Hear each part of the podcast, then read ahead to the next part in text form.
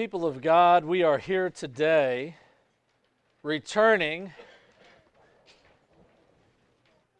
after a week apart. Maybe we've gotten together some throughout the week, but it is that we are here together Sabbath to Sabbath, Lord's Day to Lord's Day. And that's actually the title of today's sermon, From Sabbath to Sabbath. And we will see that today as we look at our passage. I want us to remember and recognize in our lives that time is ordered by the Sabbath or the Lord's Day. It's not ordered in any other way, it is ordered in that way. And that is to say, we need to come together every single week and be reoriented first to God, then to one another, and then to the world. Let us ask God to bless the preaching of His word today. Our God and our Father, we come humbly before you. We thank you of the gift of your word. Lord, open up our eyes, help us to see, help us to understand, and help us to live the truths in your word. In Jesus' name, amen. So here today we're going to be doing we're going to be studying from Luke chapter 13 and we're actually going to do verses 10 through 35. And this actual passage comes between two Sabbath days. And you'll see this when we begin. So we will start right now at Luke chapter 13, beginning in verse 10. And this is what it says. Now he was teaching in one of the synagogues on the Sabbath, and behold, there was a woman who had a spirit of infirmity 18 years, and was bent over and could in no way raise herself up. But when Jesus saw her, he called to her, her to him, and said to her, Woman, you are loosed from your infirmity. And he laid his hands on her, and immediately she was made straight and glorified God. But the ruler of the synagogue answered with indignation because Jesus had healed on the Sabbath. And he said to the crowd, There are six days on which men ought to work, therefore come and be healed on them, and not on the Sabbath day. Now, it's really interesting when you look at this passage and consider a couple of things here. First of all, again, Jesus is in the synagogue, he's in the place of weekly worship on the Lord's day. And Jesus comes in, and as he's there, he's teaching, and he sees that there was a woman who's had a sickness, a challenge, a difficulty, and was bent over and could not raise herself up. If you've ever been sick with something debilitating that has changed you, and you couldn't raise yourself up or you couldn't do something you could do before, it's a humbling experience, is it not? And for 18 years, she'd been humbled, not able to straighten herself up. And Jesus, as he normally does, has compassion and he calls her to him. And he says, with such mercy, Woman, you are loosed from your infirmity. And he laid his hands on her. And what happens? Immediately, immediately, she was made straight.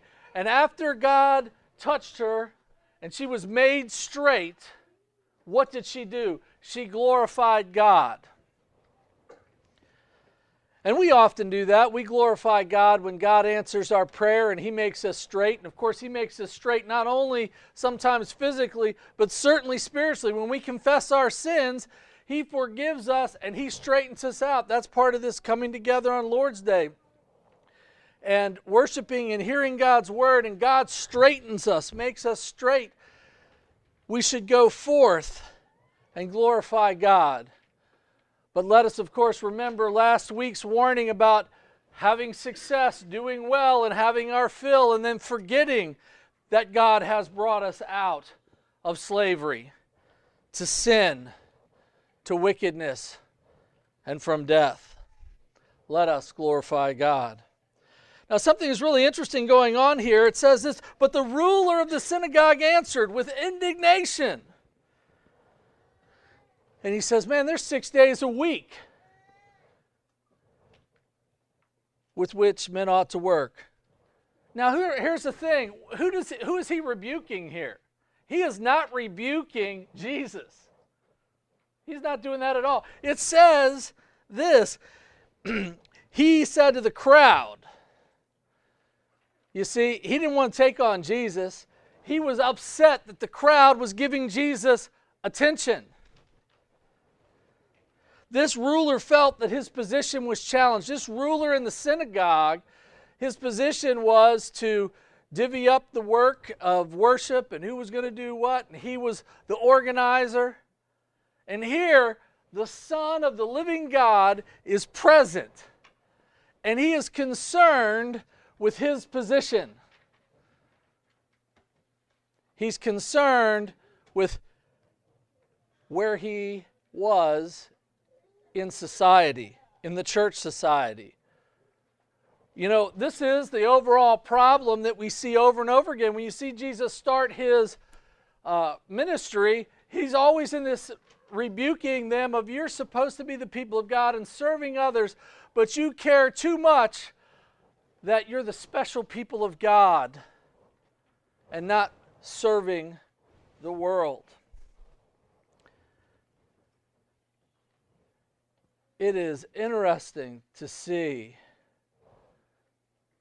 that he is so concerned that he, he dislikes the fact this woman is healed because it somehow takes away from his position. Let us see what our Lord responds. And it says, The Lord and I, by the way, I want to point this out. Of course, it's the Lord Jesus. But this word, kurios, Lord here, why did he use that? Why didn't he just say, and Jesus said? Well, we're talking about the ruler of the synagogue, he had one attitude. And here, the word says that God's word tells us not just Jesus, but they gave Jesus his position, Lord, and the Lord responded. So there is a there is this underlying current. It's always been from the beginning who is Lord? Is it Jesus? Or is it the political powers? Is it the church powers? Remember when we went back to, to looking at John's rebuke to all of Israel? Right before that, it names specifically who the leaders of the land were and who the leaders of the church were. And then there's the rebuke. And here we see this clearly. There's this contrast. The Lord then answered him and said, Hypocrite, does not each one of you on the Sabbath loose his ox or donkey from the stall and lead it away to water? So ought not this woman, being a daughter of Abraham, whom Satan has bound, think of it, for 18 years be loosed from this bond on the Sabbath.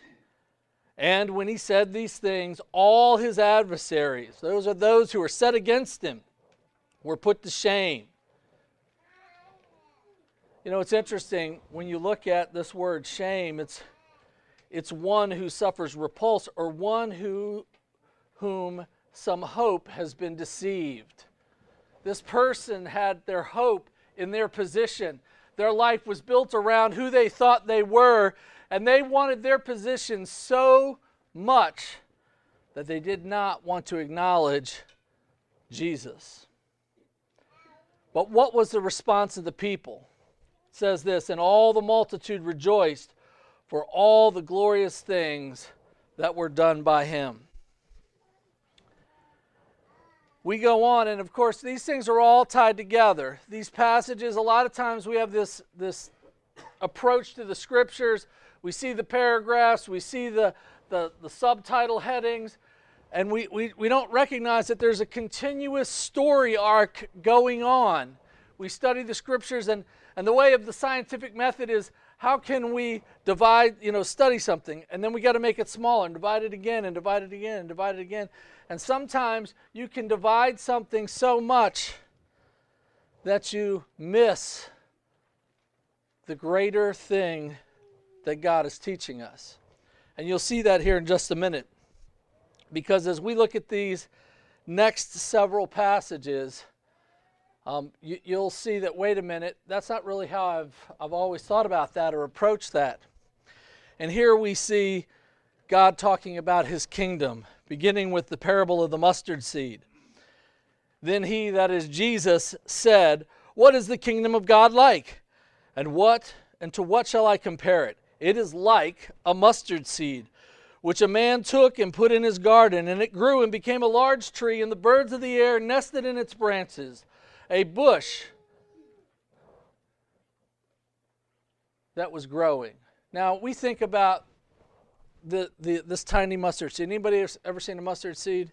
It's very, very, very small. And you plant it in, and it grows, and, and Jesus calls it a tree. It's a tree, comparatively speaking, to all the other herbs that are there. And yes, birds, in fact, can nest in it. And this is important because if you were a person of Israel and you were listening to this, to Jesus speaking, and you think, okay, he's talking about the seed growing, and this little seed is growing, and it's making a bush, and birds are coming in to this tree. Where else in Scripture do I see trees and birds? If we look at Daniel chapter 4, Nebuchadnezzar has had a dream. And he was very troubled by it.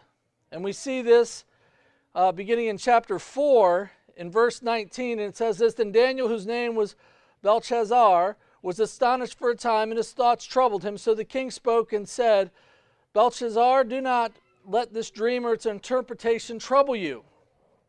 Belteshazzar answered and said, My lord, may the dream concern those who hate you, and its interpretation concern your enemies. He's like, this is so bad, I wish it was for those that oppose you. Daniel goes on to say to King Nebuchadnezzar this The tree that you saw, which grew and became strong, and whose height reached to the heavens, which could be seen by all the earth, whose leaves were lovely and its fruit abundant, in which was food for all, under which the beasts of the field dwelt, and in whose branches the birds of heaven had their home. It is you, O king, who have grown and become strong. For your greatness has grown and it reaches the heavens, and your dominion to the end of the earth. And here is the rest of this. And insomuch as the king saw a watcher, a holy one, coming down from heaven and saying, Chop down the tree and destroy it, but leave its stump and its roots in the earth bound with a band of iron and bronze in the tender grass of the field. Let it be wet with the dew of heaven, and let them graze with the beasts of the field till seven times pass over him. So, if again, the hearer of Jesus, and he's thinking about, okay, something's being planted, it's small, but then the birds are, are, are being blessed and they have a place to rest. And I think back in scriptures, and I, and I know that, that Nebuchadnezzar had this dream and there were birds resting in the tree. And when you think about that, this is about judgment. It's about pride. It's about thinking that all that has gone on and all that has happened is about you. And Daniel warns Nebuchadnezzar in verse 27 of Daniel chapter 4 Therefore, O king, let my advice be acceptable to you. Break off your sins by being righteous and your iniquities by showing mercy to the poor. Perhaps there may be a lengthening of your prosperity. This was judgment. And of course, what was the lesson that Jesus was trying to drive in? Children, you know this story. What happens to Nebuchadnezzar? He ends up humbled, loses his mind, runs around as a wild beast for seven years until he acknowledges that Yahweh, the God of Israel, is God over all, and it is He who has elevated him. See, this, this little seed, this mustard seed, God is saying, listen, you are the tree. You're going to be chopped down, and a little tiny seed from that. Because remember, what is it? What is in, in the story with Nebuchadnezzar? There's going to be a stump, and out of that stump, something's going to grow. One little piece will grow. Jesus is calling for their repentance. We see again in Ezekiel chapter 17, we see this. Thus says the Lord God, I will take also one of the highest branches of the high cedar and set it out, and I will crop off from the topmost of it of its young twigs a tender one, and will plant it on the high and prominent mountain. On the mountain height of Israel I will plant it, and it will bring forth boughs and bear fruit, and be a majestic cedar. Under it will dwell birds of every sort. In the shadow of its branches they will dwell, and all the trees of the field shall know that I, the Lord, have brought down the high tree and exalted the low tree, dried up the green tree, and made the dry tree flourish. I, the Lord, have spoken and have done it. Again, in this passage, you see that God says, I'm going to take a piece, I'm going to take one bough, I'm going to take one little piece of this great tree, and I'm going to plant it, and it's going to become the tree with which all the birds find rest, all the birds dwell in. Jesus is speaking judgment towards the people of Israel, and he's calling them to repent. And he's always offering mercy. Because just like in Daniel, there was an offer for mercy repent of your sins. Jesus kept telling them, repent, turn. Returning back to Luke chapter 13, there's another parable there. It's the parable of the leaven. Beginning in verse 20, it says, And again he said, To what shall I liken the kingdom of God? It is like leaven which a woman took and hid in three measures of meal till it was all leavened. When you look at this passage, you know, a lot of times we've heard, you know, well, the leaven was bad, and it was not so. The point was, when they removed the leaven coming to Passover, was to have a new start. You remove the old leaven because you couldn't have bread all the rest of the year unless you had yeast back in your house. It was get rid of the old yeast, thinking about, okay, we're, we're repenting of our sins at Passover, right? The blood is covering us, and we're going to cast out the old, and we're going to start new again. Kind of like how we do a lot of times with our new year, right? We have these new year resolutions and whatever habits that you've been trying to get rid of, you get to the first of the year and you say, oh, I want last year to be over and I want this year to be different. I'm going to cast out my old habits, I'm going to put in new ones. And by the way, how much success do we have with that? Now, some of you guys know that I go to the gym, and I like going to the gym. I have a good time there. Lord's blessing, I'm actually getting to know a lot of people there. Um, and I've, I've come to enjoy working out. But you know, I, I can still fall into getting lazy, not doing the hard work. So, you know what I do every week? I have an opportunity and I go and I have a, a trainer that I get with. And that trainer says, You're not doing that quite right. Step it up. And he even sometimes goes, Yeah, that was a good job. He encourages me, he helps me do it better. Right? And then what else happens?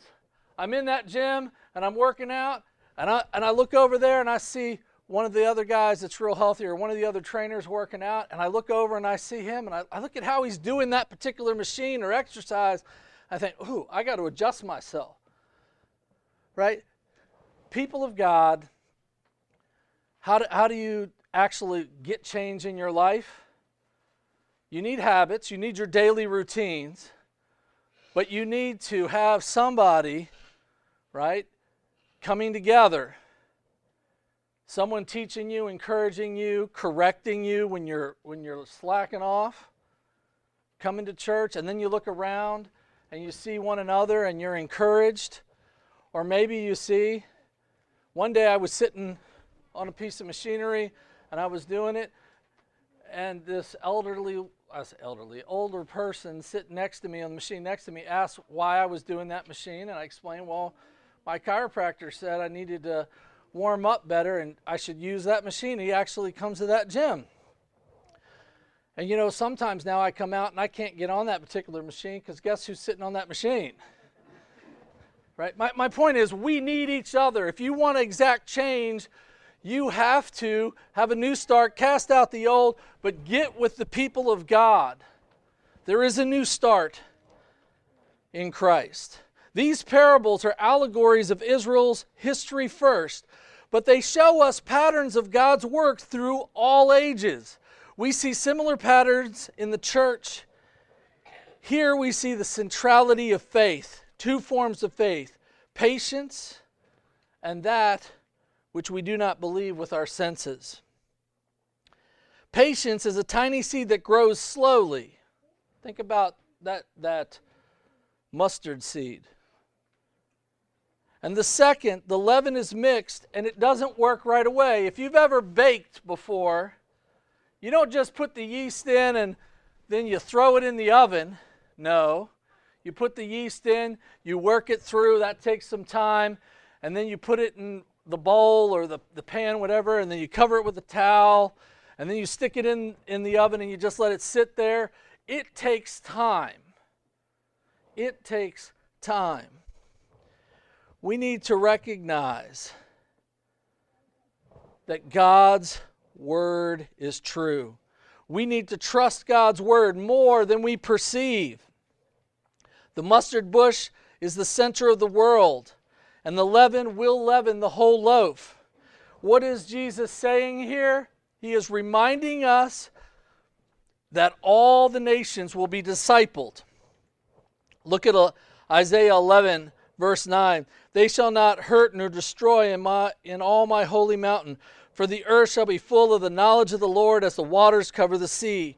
And Habakkuk chapter 2 For the earth will be filled with the knowledge of the glory of the Lord as the waters cover the sea. Remember this what is the sea? The sea is always representative, the typology is always the Gentiles and the Gentile world. And the knowledge of the Lord will cover the sea. The nations will be discipled, and it starts with something small. And a lot of times, you know, we live in the modern age.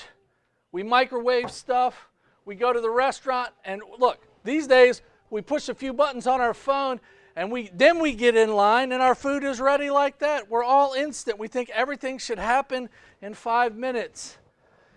And we say God is not at work because it's not instant. No, God is at work. We must believe God's word, stay steady on with God's Word. The next passage is about the narrow way.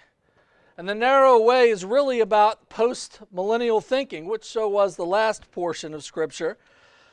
But if we go again, Luke chapter 13 and verse 22, and he went through the cities and villages teaching and journeying towards Jerusalem. Remember that ever since the transfiguration, it says that Jesus has set his face to Jerusalem.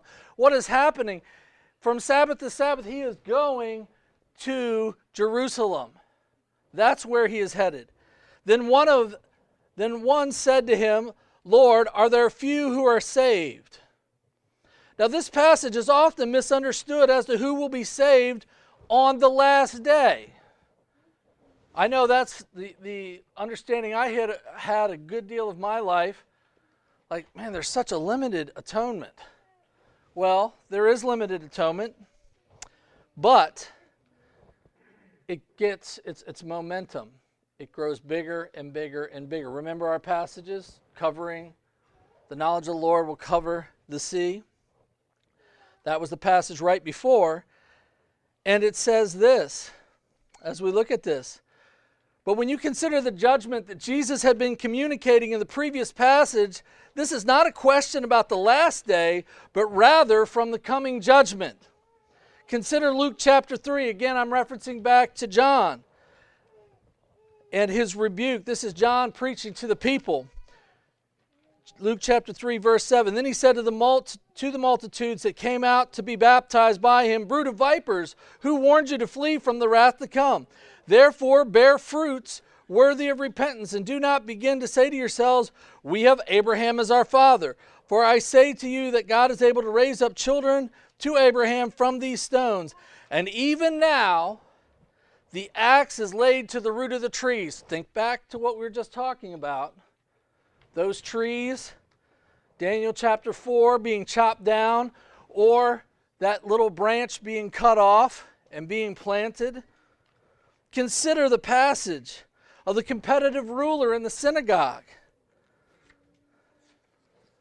and his concerns. He thought so much of himself. He was great because he was this ruler and he wanted to maintain his power. He did not want to acknowledge the Lord Jesus or our God and Father. And Jesus said this Strive to enter through the narrow gate, for many, I say to you, will seek to enter and will not be able.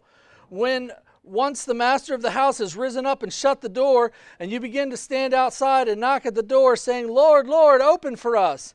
And he will answer and say to you, I do not know you, where, uh, uh, where you are from. And they will say, We ate and drank in your presence, and you taught in our streets. Again, we have this tendency to take a lot of passages, we cut them up, we pull them out, and we say, well, this fits right for us. In this particular case, it does not start as some metaphorical thing in the future. We certainly can use this principle to warn churchgoers or Christians not to merely have a habit that appear or have habits that appear godly, but rather to serve God in all areas of our lives loving God with all our heart, mind, soul, and strength, and loving our neighbors as ourselves. But that is not the crux of what's happening here. Again, remember, Jesus is focused on what? The cross. That's the pinnacle of all time. That's how we measure time. When Jesus dies at the cross, the old is cast out and the new has come. Jesus goes on in verse 27 But he will say, I tell you, I do not know you, where you are from. Depart from me, all you workers of iniquity. And there will be weeping and gnashing of teeth. And when you say, see Abraham and Isaac and Jacob and all the prophets in the kingdom of God, and yourselves thrust out. And then it doesn't just leave it right there. It says, listen, the judgment's coming. This person is asking, who, who's going to be kept back from this judgment? And Jesus is saying, just a few. Those that repent, those that submit to God and His Word, not keeping to their own agendas. But Jesus goes on, He doesn't just leave it right there, bringing that. He says, They, in verse 29, they will come from the east and the west, and from the north and the south, and sit down in the kingdom of God. And indeed, there are at last the excuse me and indeed there are last who will be first and there are first who will be last. Here it is again jesus pointing towards the nations being discipled. He was trying to tell them listen you think you're first but god is reaching out to the very ends of the earth bringing in all the peoples from every direction. And those who you thought were the least God is going to raise them up. And those of you who won't repent, you will be not only last, but cut out. As we continue on and we look at this, this time period between the two Lord's days, we see this. It says this. It talks about Herod the fox. It says, On that very day, some Pharisees came. This again is Luke chapter 13 and verse 31. On that very day, some Pharisees came saying to him, Get out and depart from here, for Herod wants to kill you. And he said to them, Go tell that fox. Go tell that fox. Now, this is not Herod the Great, but a particularly weak and worrisome leader. This is not the one who thought so much of himself that he was going to go out and kill babies because he's a tyrant. Now, this guy, he was afraid. He was afraid of the, the, the prophet John the Baptist, and until he got in a position where he couldn't get out of his words, he wasn't going to kill the prophet. He was afraid to do that. But what is a fox? I know some of you guys have chickens. You guys got to protect your chickens from the fox. Now, this is going to become more relevant, I think, here in a minute, but I, I want us to understand that a fox is sneaky, conniving. That is, if you look at this, this Herod, he is sneaky and conniving. Killed his brother so he could take his wife. Did all kinds of things that, that were politically expedient for himself. And you'll see that again as far as Herod when it comes to Jesus at his trial. But you know, this reminds us of another time that a fox, a fox is brought up during the time of reestablishment. If we go to Nehemiah chapter 4, beginning in verse 1, it reads this But so it happened when Sanballat heard that they were rebuilding the wall, that he, w- he was furious and very indignant, and mocked the Jews. And he spoke before his brethren of the army of Samaria and said, What are these feeble Jews doing? Will they fortify themselves? Will they offer sacrifices? Will they complete it in a day? Will they revive the stones from the heaps of the rubbish, the stones that are burned? Remember in Nehemiah, Nehemiah and the people have gone back and they are reestablishing the covenant from what? A small twig. The church is being reestablished and they are building it. And look at this in verse 3 of Nehemiah. It says this Now Tobiah the Ammonite was beside him, that's beside Sanballat, and said, Whatever they build, even if a fox goes on it, he will break down their stone wall. So even though the Lord is establishing something new, even someone as conniving as Herod, that fox, if he gets up and tries to destroy it, it's not going to fall. That passage in Nehemiah goes on here O our God, for we are despised. Turn their reproach on their own heads and give them as plunder to a land of captivity. Do not cover their iniquity and do not let their sin be blotted out for before you, for they have provoked you to anger before their builders. They call out, Nehemiah and the, the people of Israel there, they call out that their enemies, those that are conniving against them, to be destroyed. And it says, So we built the wall, and the entire wall was joined together up to half its height, for the people had mind to work. Verse 7. Now, this is important. Keep working with me here. Now, it happened that when Sanballat, Tobiah, and the Arabs, and the Ammonites, and the Ashdodites heard that the walls of Jerusalem were being restored and the gaps were beginning to be closed, that they became angry, and all of them conspired together to come and attack Jerusalem and create confusion.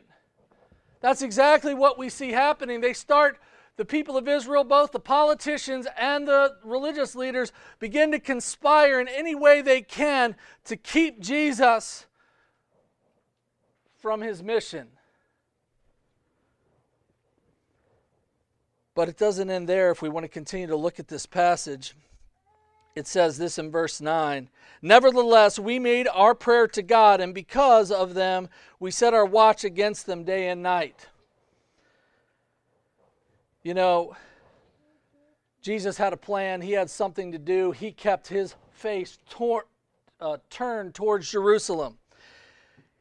And again, back to our passage in Luke 13, what does Jesus say about this fox, about this guy who's trying to undermine him, that may be rising up against him? He says, Behold, I cast out demons and perform cures today.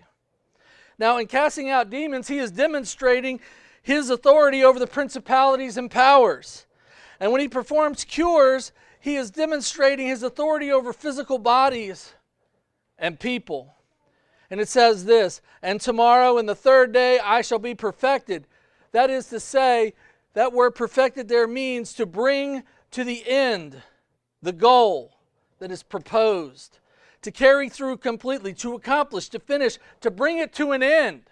He knows that when he goes to Jerusalem, that it is going to be the end of his body as we know it. He's going to be resurrected, and he will be complete the task that God has laid before him, even though someone like this may be coming against him.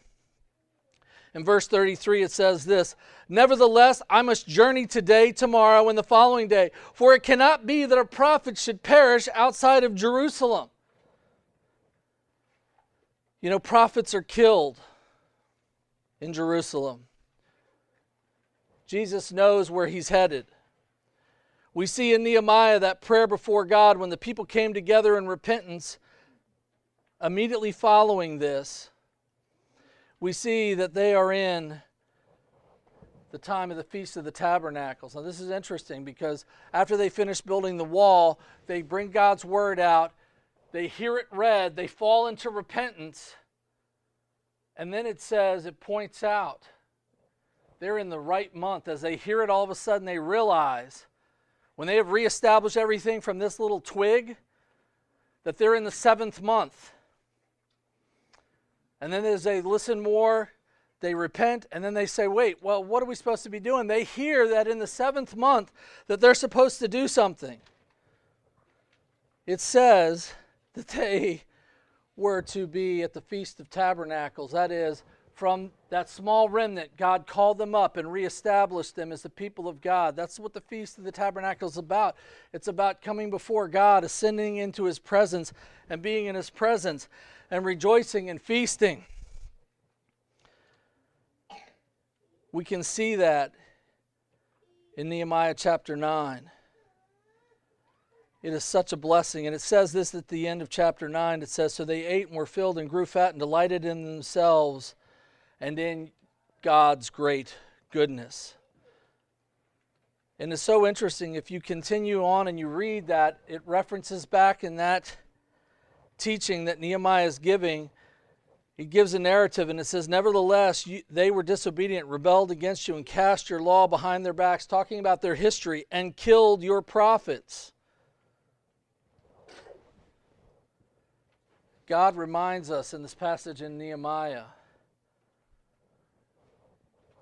that when you kill the prophets, when you reject God, when you're unrepentant, when you have your will and you're just striving to, to complete your will and not God's will, that you will do things that you never thought would happen. I guarantee you, 150 years ago, nobody imagined that in America we would, as a culture, kill millions and millions of babies in the womb. That would have been unthinkable. It never starts that way. It is small compromises of not believing God's word, and eventually you end up at something so hideous nobody could imagine killing a prophet. But that's what happens. Here we then see, if we return back to our passage in Luke, that Jesus laments over Jerusalem. Again, Luke 13, beginning in verse 34. O Jerusalem, Jerusalem, the one who kills the prophets and stones those who are sent to her. How often I had wanted to gather your children together as a hen gathers her brood under her wings, but you were not willing. Now, when you think about this, all these narratives I've been pointing back to, right? There was God sent these prophets to, to reorient and call the people of Israel to repentance. And what happened? They rejected him. They wanted to worship God on their own terms. And they let that go so long that they began to kill the prophets of God. And God brought destruction upon them. And he didn't just do it overnight. In some cases, it took generations of the calling of the repentance, the calling of the repentance, the calling of the repentance. And then the enemies came to the gate and they had a small repentance, and God gave them a small re- reprieve. But then, oh, we got reprieved. Well, we're going to go back to doing it our way. And then God did bring that judgment. And then He took them out of the land. Many died he took them away, and then when he brought them back and he reestablished with a small group, and it grew again, did they learn their lesson? No. And Jerusalem's the center of all of this. You know, in Psalm 91, we see this. Let us listen to God's word here. He who dwells in the secret place of the Most High shall abide under the shadow of the Almighty. I will say of the Lord, He is my refuge and my fortress, my God. In Him I will trust. Surely He shall deliver you from the snare of the fowler and from the perilous pestilence. And what does it say in Psalm 91, verse 4? He shall cover you with his feathers, and under his wings you shall take refuge. His truth shall be your shield and buckler. You shall not be afraid of the terror by night, nor of the arrow that flies by the day, nor the pestilence that walks in the darkness, nor the destruction that lays waste at noonday. A thousand may fall at your side, and ten thousand at your right hand, but it shall not come near to you. Only with your eyes shall you look and see the reward of the wicked. Because you have not made the Lord, who is my refuge, even the Most High, your dwelling place, because you have made the Lord, who is your refuge, even the Most High, your dwelling place, no evil shall befall you, no, nor shall any plague come near you or your dwelling. For he shall give his angels charge over you to keep you in all your ways. In their hands they shall bear you up, lest you dash your foot against the stone. You shall tread upon the lion and the cobra, the young lion and the serpent you shall trample underfoot. Because he has set his love upon me, therefore I will deliver him. Now we know at that very end, we know that's talking about Jesus, right? So Jesus is going to go all the way to Calvary and die for us and he knows that he can get there. His, his God's will is going to be done. But even before that, there's this message. He'll cover you with his feathers, and under his wings you will take refuge. There are stories of mother hens when a barn catches fire or a hen house catches fire, where it burns up, and there's roast chicken but if you lift her up, you lift up her carcass, underneath her are little baby chicks that survived the fire. And I would tell you this that here in this psalm, God is saying, Yes, I'm establishing you. And if you take refuge under me, you will be part of the new beginning. And we'll see this here. Finally, we come to this in, in Luke 35 or, or 13, verse 35. See, your house is left to you desolate, and assuredly I say to you, you shall not see me until the time comes when you said, Blessed is he who comes in the name of the Lord. You know, what is all of this? We really need to have humility and repentance we can look at these things and know and understand what God is doing, what He is teaching us. I want us to understand this by simply hearing how God loves us, His forgiveness is for us. Let us consider Psalm 25. To you, O Lord, I lift up my soul. O my God, I trust in you. Let me not be ashamed. Let not my enemies triumph over me. Indeed, let no one who waits on you be ashamed. Let those be ashamed who deal treacherously without cause. Show me your ways, O Lord. Teach me your paths. Lead me in your truth and teach me. For you are my God of my salvation. On you I wait daily. Believe God's word. Teach, ask God to teach you his paths. Verse 6 Remember, O Lord, your tender mercies and your loving kindness, for they are from old. Do not remember the sins of my youth, nor my transgressions. According to your mercy, remember me, for your goodness' sake, O Lord. Remember this He's taking you out of your sin. Just like He took the people of Israel out of the slavery of Egypt, He has delivered you from the slavery of your sin. Turn to His Word, believe His Word. I would say to you today,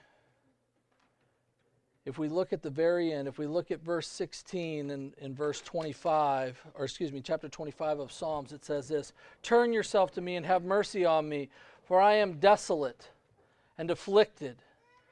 The troubles of my heart are enlarged. Bring me out of my distress.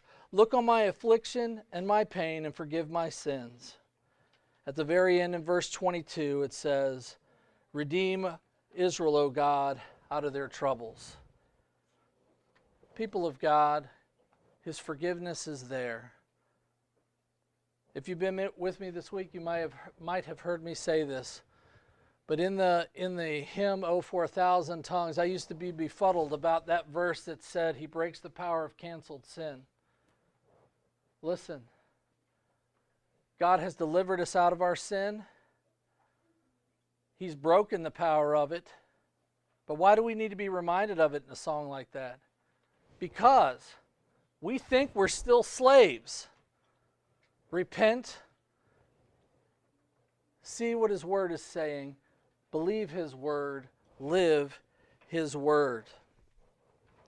And remember, orient yourself to being in God's house with God's people every week. Jesus, this whole passage that we went through here, it's from Sabbath to Sabbath. If you look at Luke chapter 14, verse 1, now it happened as he went into the house of one of the rulers of the Pharisees to eat bread on the Sabbath that they watched him closely. Two things there. Jesus was ordering his life from Sabbath to Sabbath. And so these concepts, all of that just happened in a week. Those discussions, those talks, they were all connected. And what's happening? The enemies of God, they are watching Jesus closely. And yet, they cannot see and they cannot hear. People of God, let us see and hear what the Lord is saying. Let us pray. Our God and our Father, we thank you for the faithfulness of your word to call us to repentance, to straighten us up, and that even in judgment, your mercies are available to us. We thank you that through Jesus you have made peace with us. We rejoice in you. In Jesus' name, amen.